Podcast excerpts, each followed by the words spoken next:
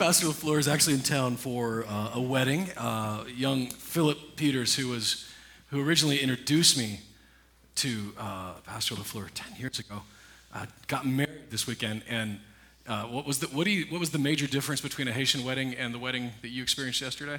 This was too short. 30 minutes. He said in And then- Haiti they make them sit down. The bride and sit. groom sit because they, they're going to go four hours. So I don't. We just feel like, look, you, we, I do, and then we got to get we got stuff to do. You know, um, Fellowship. we're trying fellowship again. We're trying, to, we're trying to beat the rapture, if you know what That's I'm saying. right. Um, That's why I got married in 1999 before 2000. just in case. Just in case. I wonder how many people did that. yeah. It was a Y2K marriage. You never know. That's right. That's really funny. I was actually looking at this picture this morning. yes. Take a look at this LaFleur. This was Yes. five years ago. It was right after the quake. Indeed. Wow. T- take your go if you can do this. I don't know if, if you. I, I'm throwing you a curveball, but go look at that LaFleur because that's you. Yes. Go back. What was going through your mind at that point? I mean, at that maybe not that moment, but at that point, your nation has been crushed. People you know are dead. There's no hope, seemingly. What was going through your mind at that moment? That was a, a very tough moment. Um, to me, it's like, Lord, will we, will we ever find recovery? You know, as a, I, I mean, to see everything just crushed within 35 seconds. So when I came down there and, you know, we were trying to help, but at the back of our head, the big question was always, when will there be stability? Yeah. When will there be stable as a people? Because this was the ch- this was your church. That's right. Now, the, when the earthquake had happened, there was a lot of people, and I'm very thankful for everybody that jumped on board. But it used to be when we'd fly to Haiti, it was it was Haitians flying to Haiti, and then a, a That's right. handful of us Blancs.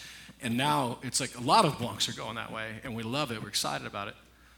But this was the church then, and this is what was sort of unfolding in front of us. We'd already been invested in for four years before this point. Yes.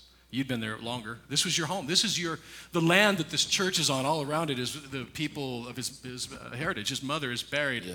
Just if you go to like to the right of those tents, and so it did seem pretty hopeless, didn't it? Very much so. Like We- overwhelming. we felt there was no hope. Even in the video that we, you saw, that was prior to the earthquake. We were talking, you know, we saw people living, but they, there was no life. Even though they were breathing, they had no life because of what was happening around us. With the earthquake now, when that happened to us, that was the last nail. It really felt like it, didn't it? We felt, uh uh hope is gone. But somehow we begin to have friends and partners rallying around. We say we can continue to work this community and see life come again.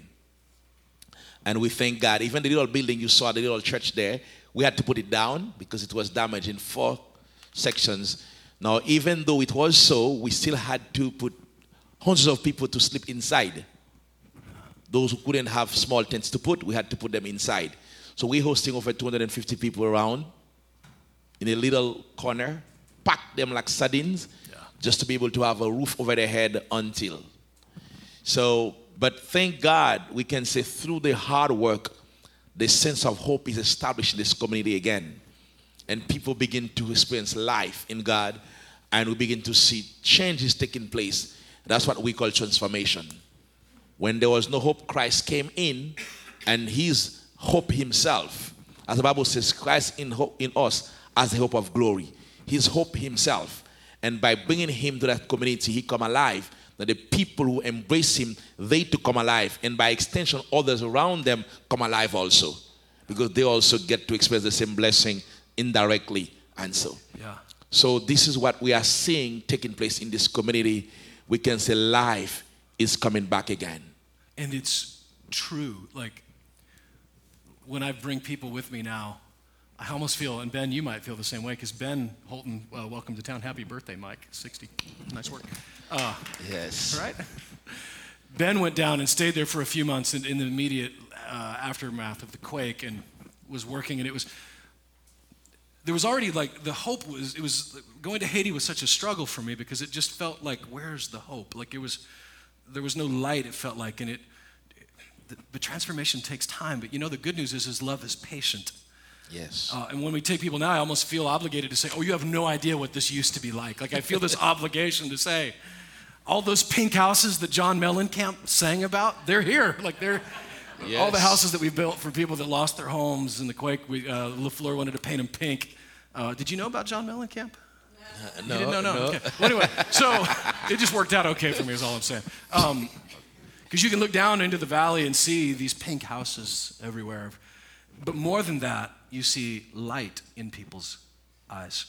And what we've said here is that, you know, social justice without Jesus is just uh, it's welfare. You get a free sandwich, but no hope. And and so we believe that you want we want hope for our people, and so we bring them food, and we bring them uh, sustenance and, and education, but but all in Jesus. It's all wrapped up in in Christ.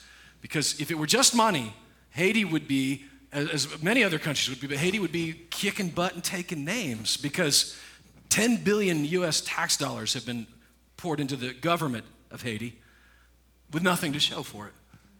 Because the money wasn't the answer. All the money is is a tool.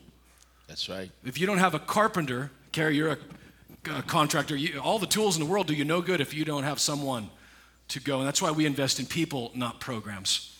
Yes. And we have invested, uh, Amy's here, I probably should ask her ahead of time, but I can safely say hundreds of thousands of dollars have come through the conduit to build homes, to build buildings that are being used for transformation of young men and young women.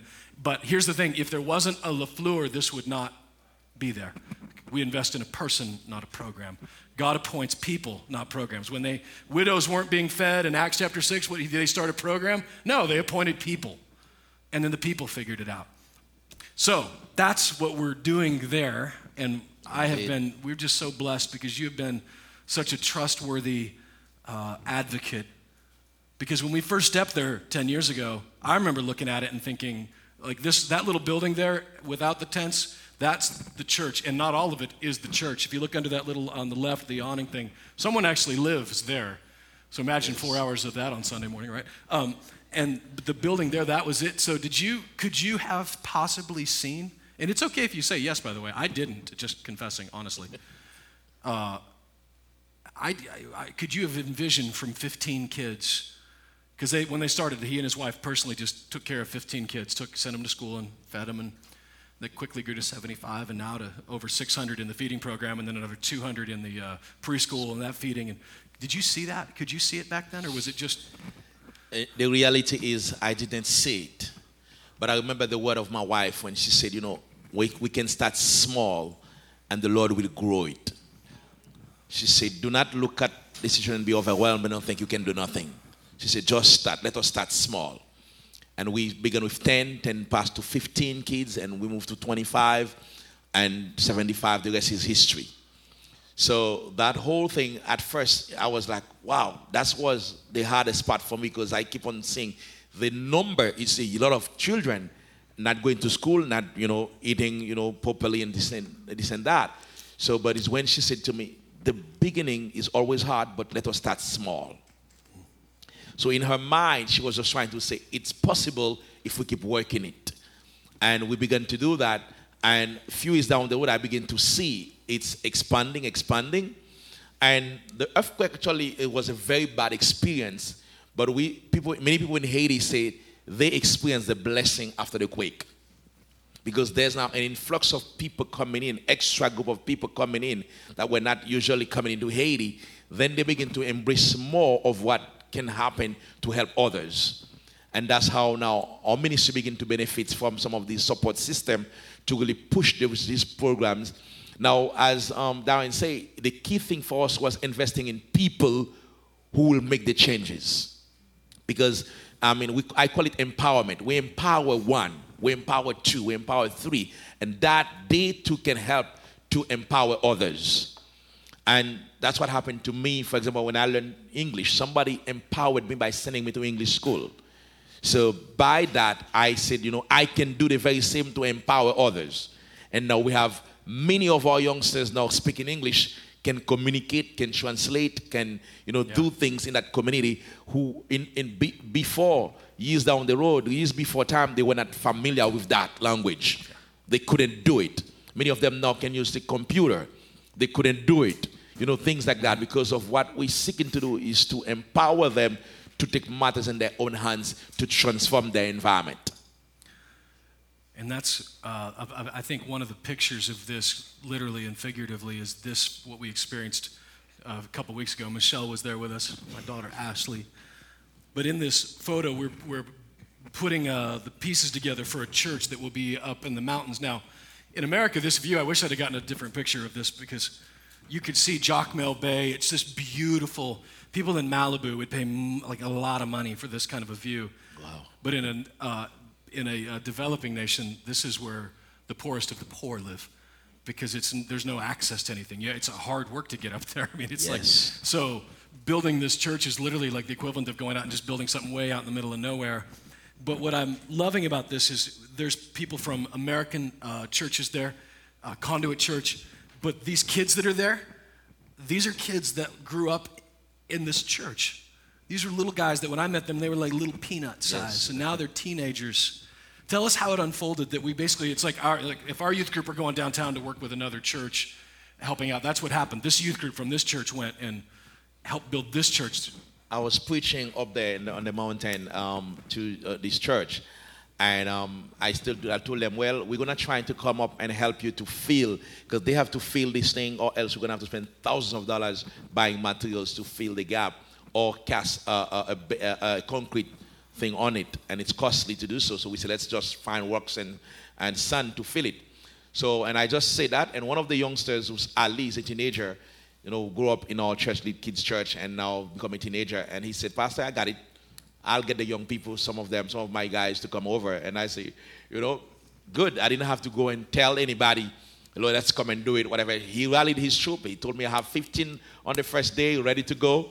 So he said, every day we're going to go up there. With, you know, we have other guys coming in. We have rotation system. So we're going to keep going. He put all that together and to get involved. And I, because I'm, one of the things we are teaching them is to, is to be local missionaries. You may not be able to go far, but start locally. Start doing something around you and they understand that concept. It was a blessing seeing that he motivated the team. And even while we have no other US teams coming in, they on the ground still going back and forth to that mountain church area to try to help them in what they are doing. So we are saying, in a sense, our investment is not lost because the next generation already got it. And for example, I always talk about Farah. Farah is a young lady that um, Shannon and, and Diane and some of their conduit friends, they've been sponsored since she was a little girl in kids' church. Now she's a leader in kids' church. She's still a teenager, but leading in kids' church, always bring their concern. No meeting we're having for leadership for her not to be part of it. When it comes to leadership, yeah. making decisions for the kids and, and other, she's part of it. And she's still going to school. I think she's, she's in 10th grade. 17, right? She's about 16 now. 16. Uh, but, you know, she get involved so heavily in what God is doing among the kids down there. But we saw her started little one running, you know, in kids' church, receiving the teaching that we are giving. Now she's 16 and the church is only 12 years old in that community. So we thank God, you know, for these kind of things that we call investment in people that can affect the kingdom. And these are the, the, the, the progressions of stuff that is taking place on the ground in Haiti. And what's important about that and, and what's happening there is that a young lady like Farah, had you have not been obedient, had you, you know, this thing not unfolded like it has, you know, Farah would have followed in the footsteps of her, of her own mom. Of her own mom. What was her, what was her mom's life? In fact, Farah's mother was my schoolmate.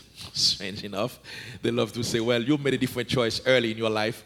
I hated Bible in, in, in, my early days in school. You didn't do well in Bible so classes. I didn't do well in Bible classes. I always get zero or one, two, three, four.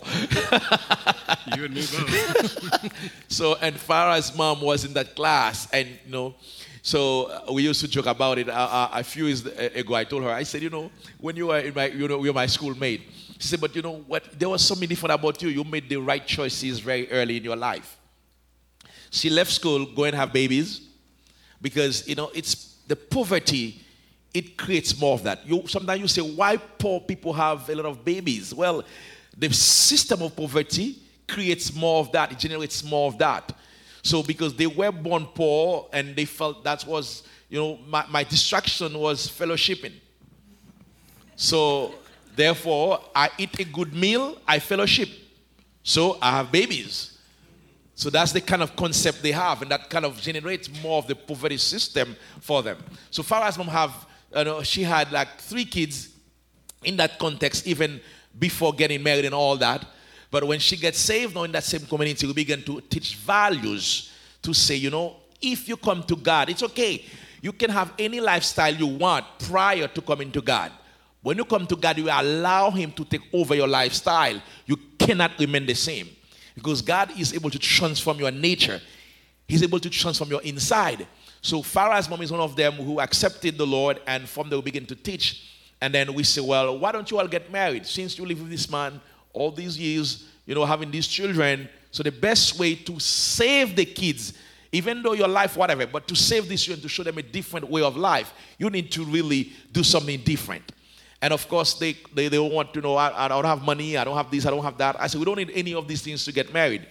You need the dress, you need the, you know, this, that, whatever. We will do these things. If you can get somebody to help you to do these, will you? And they say yes. In fact, on that time, when, when on that night when Farah's mommy get married, we had seven couples get married one time. Yeah. We buy the we buy the wedding gowns and we have some people donate some. We buy the suits, shoes, rings, and big party. That's the concept for them to get married. They think all these things must be part of it. So we provided all that, all because we are trying to save kids like Farah. Because we are saying to the mom and dad, we're doing it for you. But the reality is, is your children. We are targeting so that they can be different. They can see things differently. And right now, I mean, it's, it's a good story to say many of the youngsters now, they have what they call a good judgment. They become good judgmental people to say, I will not be like mommy. I will not be like daddy. So if you want to have me, we have to be married. So that value is established. So Which is a brand new value for a young lady brand in new culture. Totally, because the culture has always been, you know, um, in your teen you get pregnant, leave school because you cannot go to school. So you get pregnant, and then you have one your first baby, another baby, and you see some people become grandparents very young, in their twenties. Why? Because their teenage daughter is also having baby. That's what used to be the order of that community. So, through this teaching of godly values, godly principles, we sing a different aspect of things until we have one team from the US here that always come medical team from Conduit Partners in Temple Church in downtown. They came um, and their OBGYN uh, um, medical lady loved to say, she said, I'm shocked by when I'm seeing these young women coming to me. She said, the, the, the, the way they are keeping themselves together it amazes me her. She said, because I thought they would have been loose in loose life. But I realized many of them, the younger ones, are understanding these values and they're keeping themselves together. In a sense, a lot of them are pure girls. But before time, no. My mom had five kids for five fathers from the very same communities. And I love to say from five different men because fathers take care of their babies. My dad never cared for me. So she had five in the same context. Then our ministry was saying, you know, we want to create an environment to prevent these things from happening to the next generation. And exactly that, now the youngsters are saying, well, if you want to have a relationship, where you leading me? If marriage is not part of it, don't even talk about it. So they begin to understand this value system from God is the way to go. And we, are, we, we can go on and on telling you many stories, but we thank God for where we are now because we are saying now we are saving the next generation pretty much from what happened to their parents. Yeah. yeah.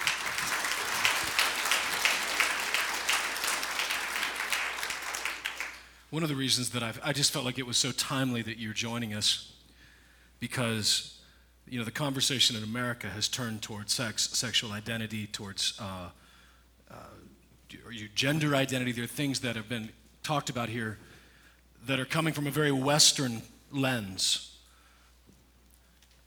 But when you take off the Western lens and just say, okay, the, the design of God from the very beginning, was there a reason the way that He designed us, gender the way He did, and the way that He designed us, the, the, the institution of marriage? It's an institution that won't even exist in heaven. We'll talk about that next week, by the way. But why? What is the purpose? Is there, and you take off the Western lens and say, Haiti, it's been said and reported that is the first nation, if you look historically, born of former slaves. They overthrew their French oppressors and resisted. And, but that's not true. They weren't the first. Israel was the first. Israel was in slavery for 400 years. And they didn't know how to be free. And so, what did God do? The giant buzzkill. He camped them in the desert and said, Hey, don't have sex with your neighbor's wife. That's not going to go well. Don't take his stuff. Don't kill each other. Don't have any other gods before me. He starts with that. And the realization that the way that he designed it, even right down to when he starts, you look at some of these Levitical laws and realize, hey, that's he's talking about hygiene. They didn't know about cholera. They didn't know that if you eat shellfish that hadn't been refrigerated, that that's going to wrestle your colon to the ground. Okay? There are things that they didn't know. I can do that too.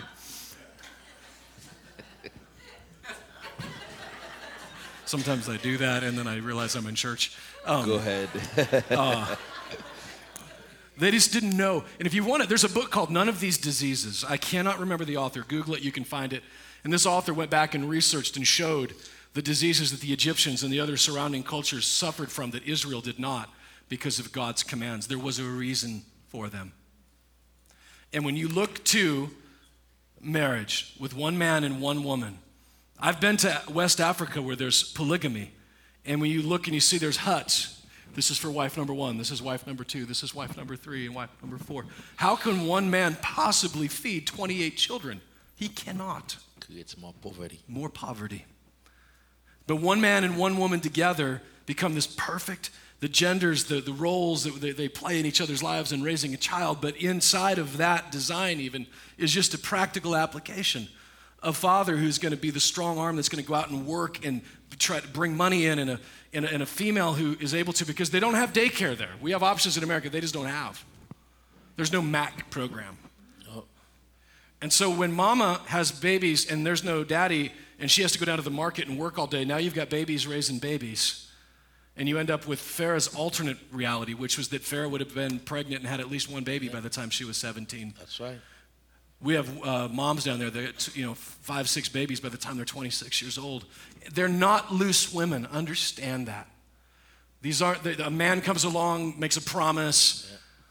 and she's hoping that maybe this is my ticket, and he leaves her with two extra children, and then he leaves. And it's not, but, it, but it, so it's not that they're loose women, and it's not that they're loose men per se, it's that they are taking sex and sexuality out of the definement and the design that God gave for it and just like if I were to go home and take the, you know, the fire pit fire in our backyard and let it out of that, it can burn down the entire neighborhood.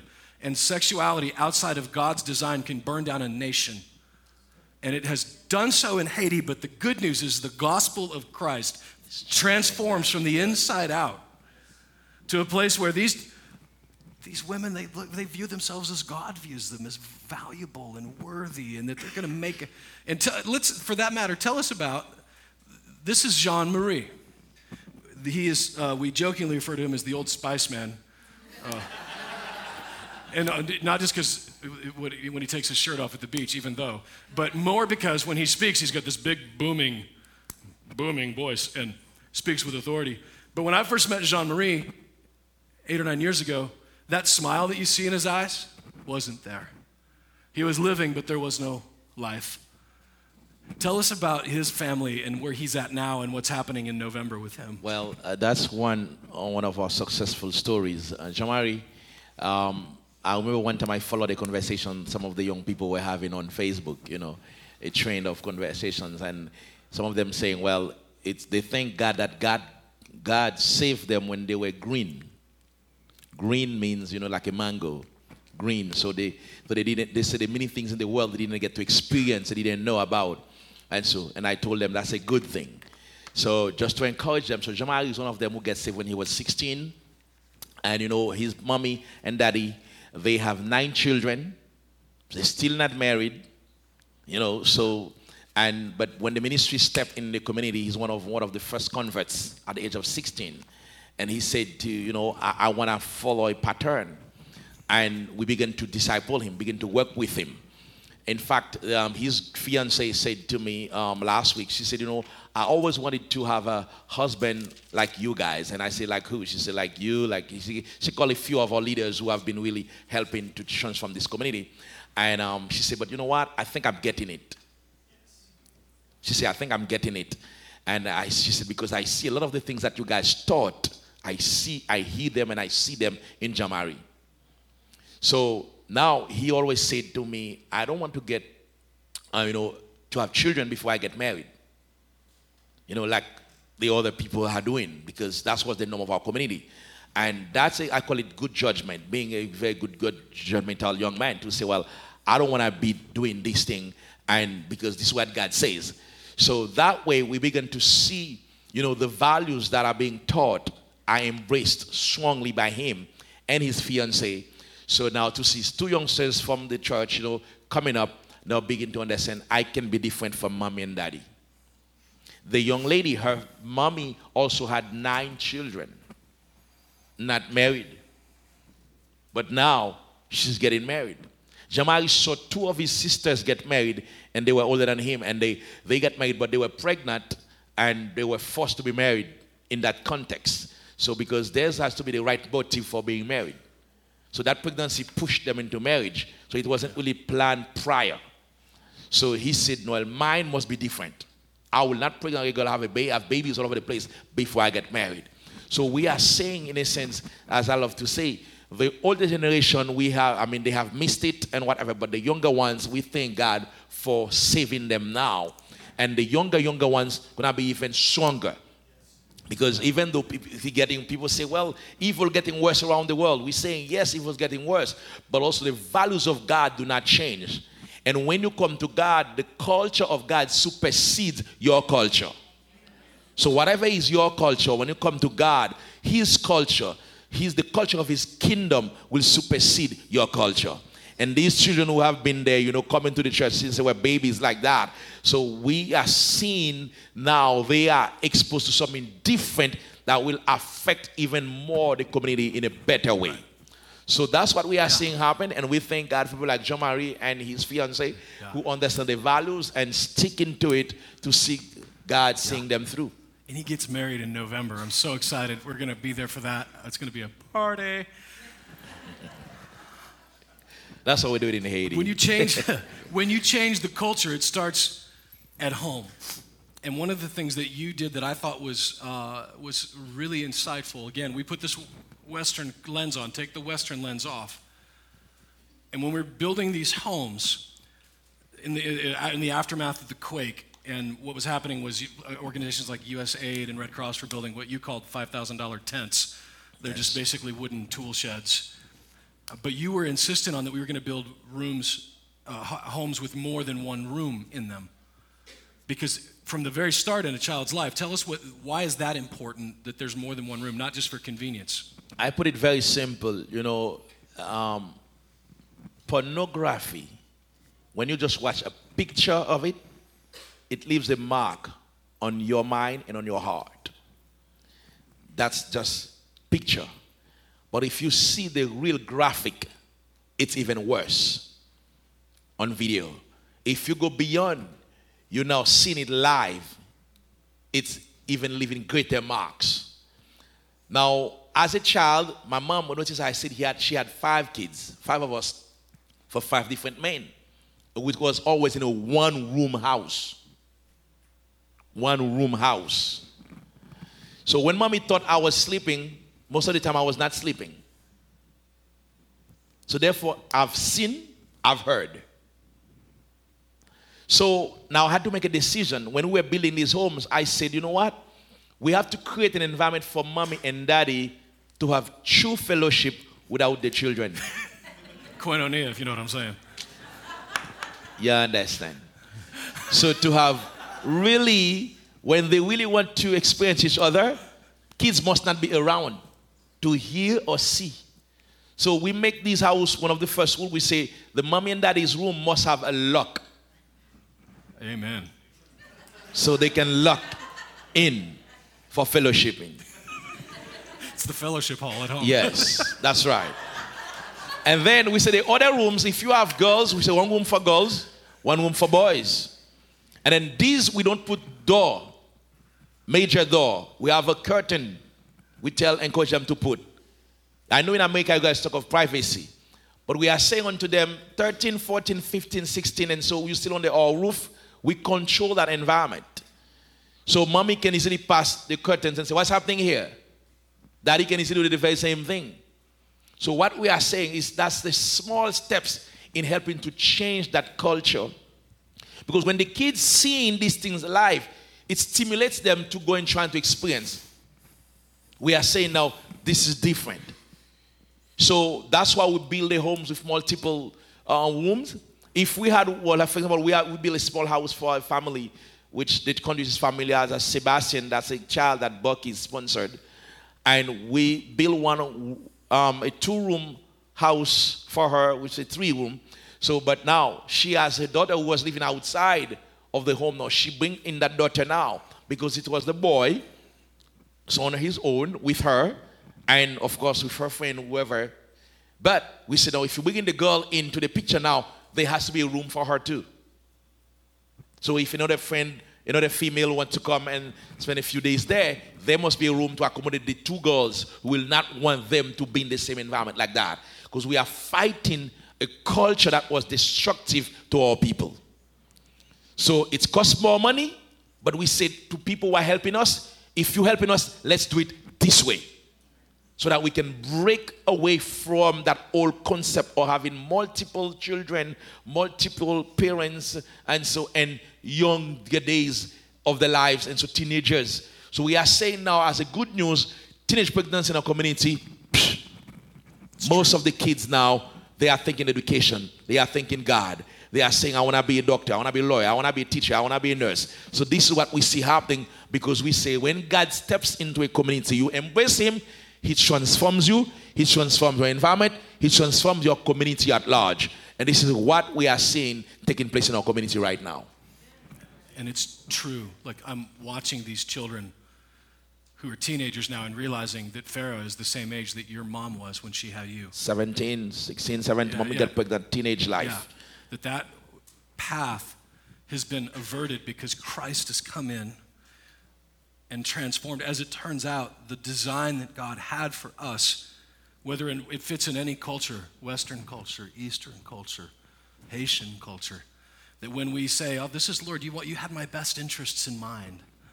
With this, it wasn't that you were being harsh. You were saying, "Oh, this actually works better this way." You know me. It's amazing to actually get to see the transformation over the last decade, practically and spiritually. And when we think to the future, so the design, obviously, inside of marriage of male and female, that there are practical uh, reasons for this that, that God designed from the beginning. But when you take it outside of that, and then even to with sex trafficking and with abuse, and with rape and with prostitution, out again outside of the design, and I think most of us would agree that those things are outside of the design. Tell us how that affects these little ladies right here at Restoration House. Very simple. We have, for example, a lot of these kids, they born different contexts Born Cause them- context. to be born. One of them here, the mom is actually 26. She has six children for different daddies. And we are saying in Haiti, we have kids who are in prostitution at the age of six, seven, eight, nine. Let that sink in. You say, is that true? Yes. If you Google it, you will get that. Some of these kids, well, it's PG 13. Some of these kids will tell you, I cannot do XYZ, but I can take bottle. Quote unquote. So we open this home, we say, we call it House of Restoration, is to restore the whole man when it comes to the girls. We say when they are restored in their mind, their heart, they are exposed to an environment that is different from their mommy's experience. They will not be part of the sex trafficking in Port-au-Prince or in Jacmel. Because wherever tourism is huge, sex trafficking is huge too. Jacmel as a city is huge in, in tourism. So sex trafficking among children and young people is huge. So that's why we opened this home and these children now we sending them to school. They have a name because some of them were born, they had no name, they were not recognized. They like goat. Worse, even I call it worse than a goat because in Haiti a Worse than goat a goat is what he said. worse than a goat. Yes? They are worse than an animal. Because if I'm trading a donkey to Darren, he must give me his ID number. And I have to give him my ID number so we make a contract so that the goats can belong to him after all. But these children, some of them born, no fathers give them a name, they don't have a birth certificate. And so, so when we open that home, is to take them and say, well, we are giving you a better chance to be different. So that whatever is your grandma's experience, whatever is your mommy's experience, will not be your experience. If you embrace the values of God and you hold on these values dear to you till the end. So that's what your life could be if you stay within the system of God. And many of them understand that. And I can tell you, we have one of them, for example, who's 19. Daphne, she looks so young, but she's 19. Um, when she turned 19, we, I, I took her out for a, a, um, uh, you know, a, dinner at a restaurant. So I said to her, I'm going to open the doors for you, do this for you, that for you. Then we were having a conversation. She said to me, You know what? I thank God for you, Daddy. She said, if it wasn't for this program, that way, this home, maybe I could have two children already. Because her mom has five kids for different dads too. And is her mom lives next to her, next to the church there. Oness? No, next to the church. Oh, oh, the church. Sorry. A little inside. Yes. So now we, I can go on and on, but just to show you, and that's why we call that place House of Restoration, we are restoring them, body, soul, and spirit, so that they can be well groomed young women who will not be part of these things. No, they're still exposed to the world and whatever, but the teaching we constantly putting it before them. It's with God, you cannot fail. With you embrace the values of God, there's a great chance for you to experience success in life because you will have an education, you're gonna be whatever. So the things that your mommy were trying to get you, and because she wanted to get a, maybe a plate of food, she wanted maybe to send you to school, your kids will be able to go to school because you're gonna have them in the right context. So that's pretty much the birth of House of Restoration and what we are doing. And when you think about it from a perspective of we can't, it, it does, it feels so overwhelming. And we get analysis paralysis. I don't, I, I don't know what to do, so I don't do anything. And as a church, even, we just, when you were starting with 15 kids, 15. Restoration House, we were a little Bible study meeting at the listening room in downtown Franklin, and we would just send a few hundred dollars a month when we had it. And this little house became a, a really solid, nice house that is now a house eight years later called Restoration House because we started. Um, I feel like, and, and Benny, you're doing this with a movie right now, but a lot of times if we knew how we were going to figure something out at the end, we, like if every time I had a tour go on the road, I knew how everything was going to work out, we'd have never had a tour leave town. There are just some things you got to just take a step and move in that direction.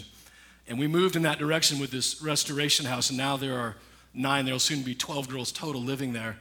Who, I, look, I, I don't know a lot about, well, you, you, I've been around, I know you don't. I don't know a lot about being a pastor or a church, whatever, but, but I know this that this is a good use of God's money.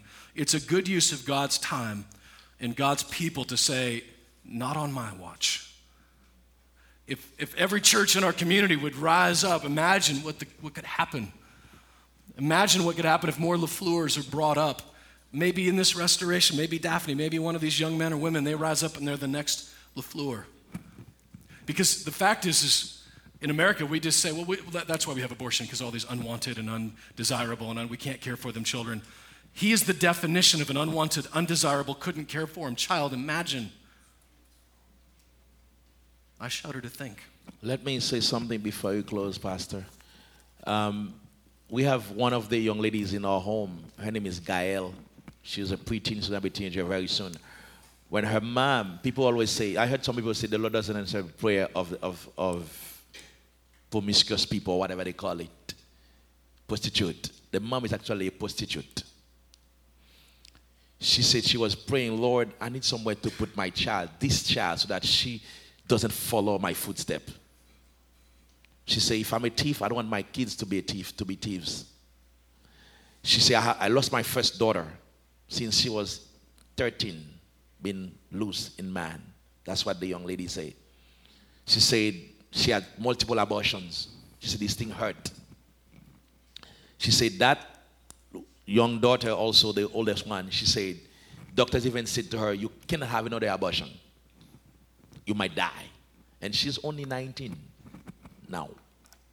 She said, I saw if something doesn't happen, I'm going to lose the next one. She said, I've been praying for a home to receive her. And so miraculously, God showed me that little girl in a trance. I finished to pray and I was meditating on the scripture, closed my eyes, so it's like I saw the young girl appeared before me. And I'm like, why this young girl thing? And just to find, and I questioned when I saw her pass on the day, when I saw her, I questioned people about, they said, this is so and so child. And I opened that home and received her. Because the mom was saying, I want a place that my child will not be able to follow my footstep because of a different teaching she can get for her life. She said, but that was like an answer to my prayer. That home will receive her and we can see her now coming as a young woman, responsible and stuff like that. So, and her older sister, since she's 13, gone. Crazy, crazy life. Yeah. So, it's if you look at the magnitude of it, you may say, well, so overwhelmed. You might say, well, I cannot do anything. But you start small. You can change one. That one can touch thousands of thousands. Two can put 10,000. You never know what can happen. Huh. But the key thing is whatever you find you can do, you do it because you just never know whoever you are touching and what will become of them. And prime example, mommy kept me. She didn't throw me away. She was 17, stopped school. She only went to school for three months in her life. That's the biggest story of her life. But she said she decided to have me. In the midst of it all, she wouldn't throw me away. Life was hard. But I said, now, look what God is doing now. Yeah. All because of she had decided life for me.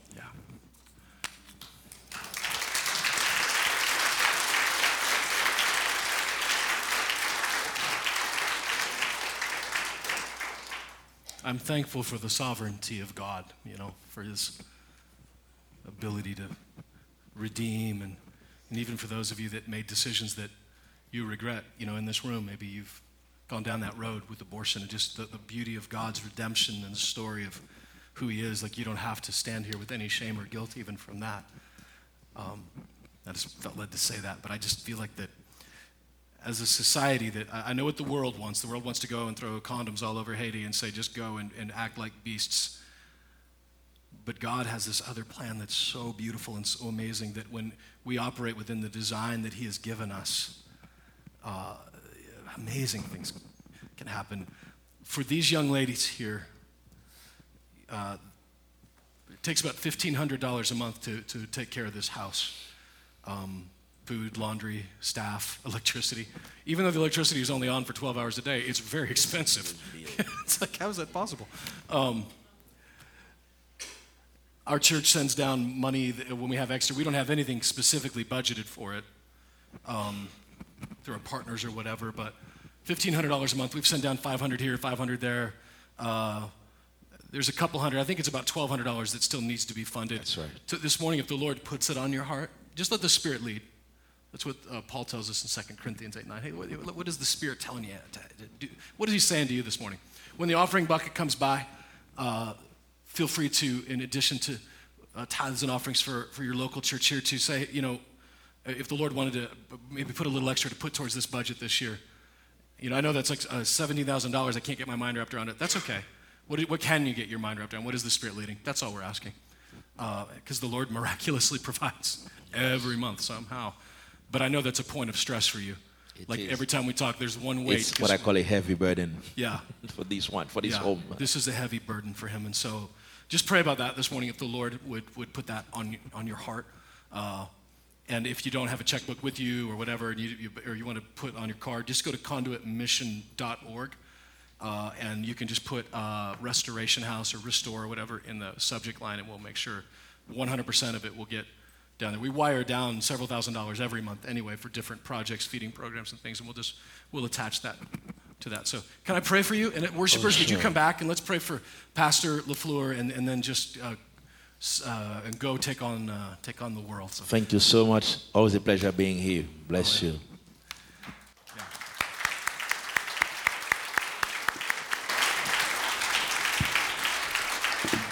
Lord, Lord, I'm, uh, I'm so thankful for the friendship that you've built between us. Two, two less likely people, I don't know that they exist, Lord, that you brought us together.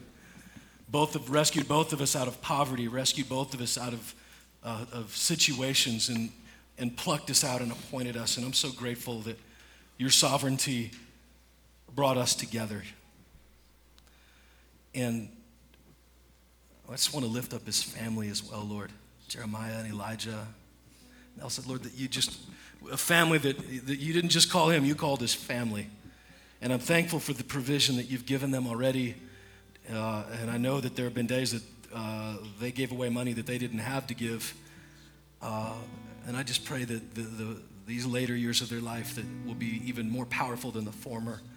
That, uh, that this vision that you had that was bigger than either of us is, is, is come to pass. And we're just so grateful and we give you praise and glory for that and uh, ask for your direction as we move forward that there be, uh, you would, we can't save the whole country. You didn't even call us to, but we, what, what is it that we say yes to, Lord, uh, that, that you have in front of us?